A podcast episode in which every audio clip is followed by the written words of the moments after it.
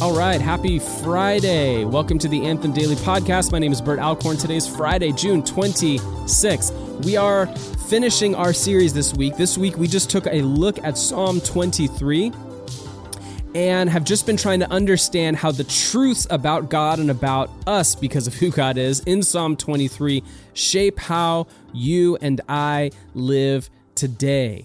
Uh, and Psalm 23 has two images, two motifs that are preoccupying the verses here. In verses 1 through 4, it's this image and motif of God as a good shepherd.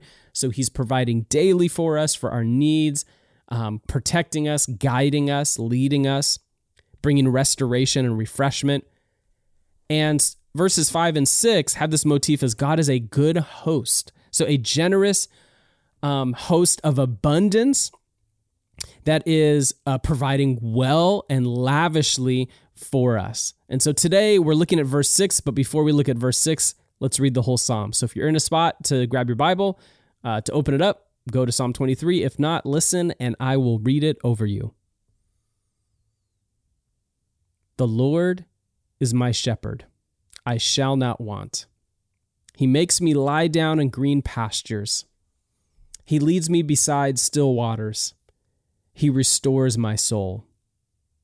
He leads me in path of righteousness, paths of righteousness for his name's sake. Even though I walk through the valley of the shadow of death, I will fear no evil, for you are with me. Your rod and your staff, they comfort me. You prepare a table before me in the presence of my enemies. You anoint my head with oil, my cup overflows. Surely goodness and mercy shall follow me all the days of my life, and I shall dwell in the house of the Lord forever.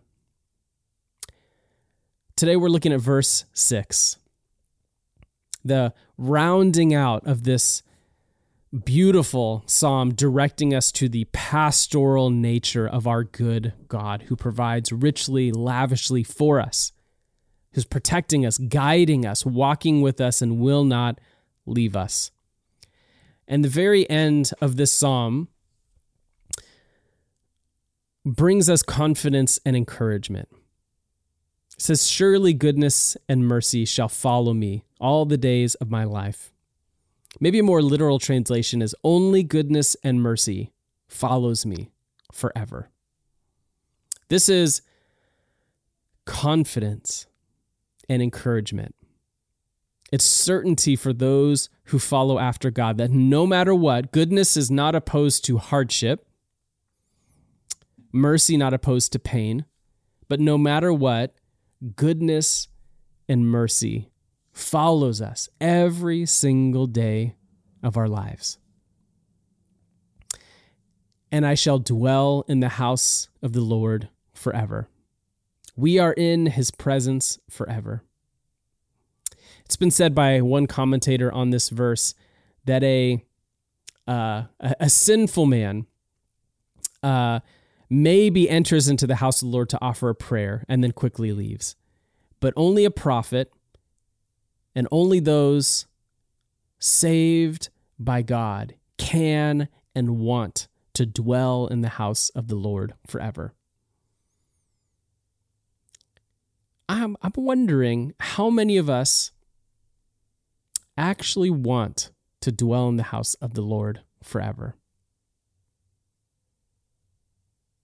Do you want that? Why? Why not? The invitation of the Christian life is to be with Jesus.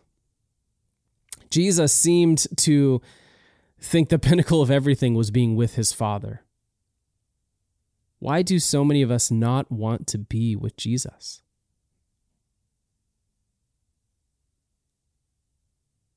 Why do so many of us run from times of silence and solitude with Him or avoid prayer and scripture reading, avoid being shaped by Him?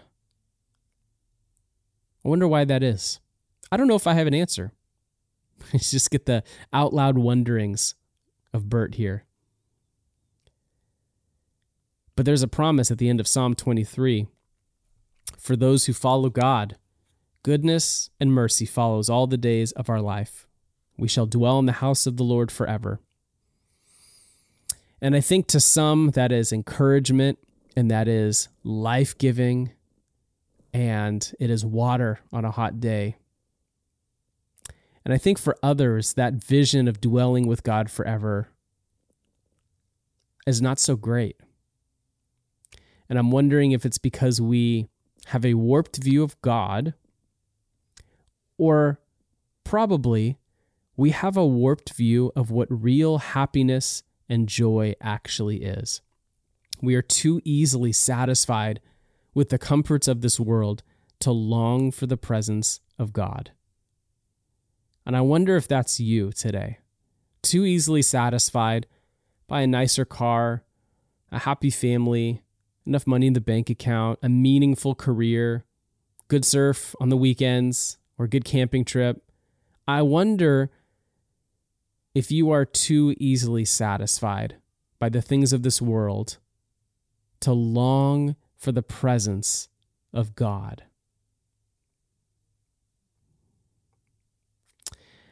I'm going to invite you into a meditation, but I'm also going to pray for you. So, all, the meditation here is meditate on the goodness of God and the goodness of the mercy He has for you, both in salvation and in everyday moments. Um, and, and, ask and answer what does it mean to you that we have a secure dwelling place with God, the, the creator of everything? We have that secured. Now, that's the invitation into a meditation and maybe a few questions to answer. But I'm going to pray for you in particularly, and I'm going to pray very purposely that the comforts of the world would not satisfy you or me any longer. Jesus, as we are faced with what is maybe for many of us a throwaway end of a psalm, but is actually really stirring and convicting. I'm going I, I ask by by the power of your Holy Spirit that you would take away our ultimate satisfaction in the things of this world.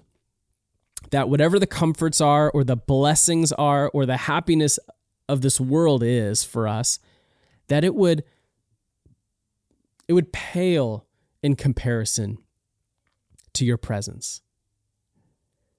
Would you make us far less satisfied with the things of this world so we can be far more hungry for your presence?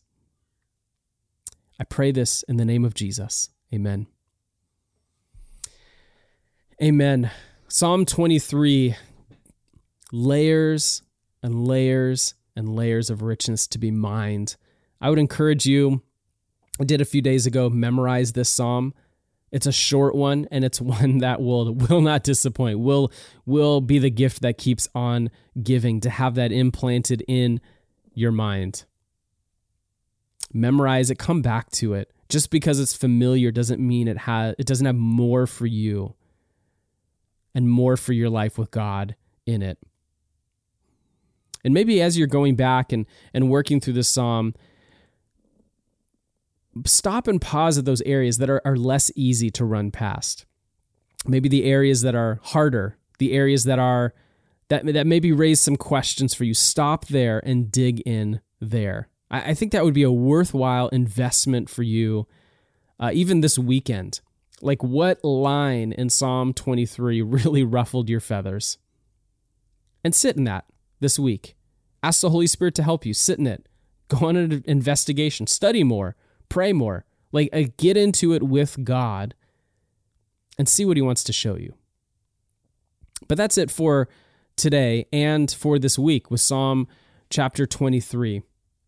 Uh, and because it's Friday, this is my weekly reminder and invitation for anyone listening to uh, engage and be a part of your local church community this weekend.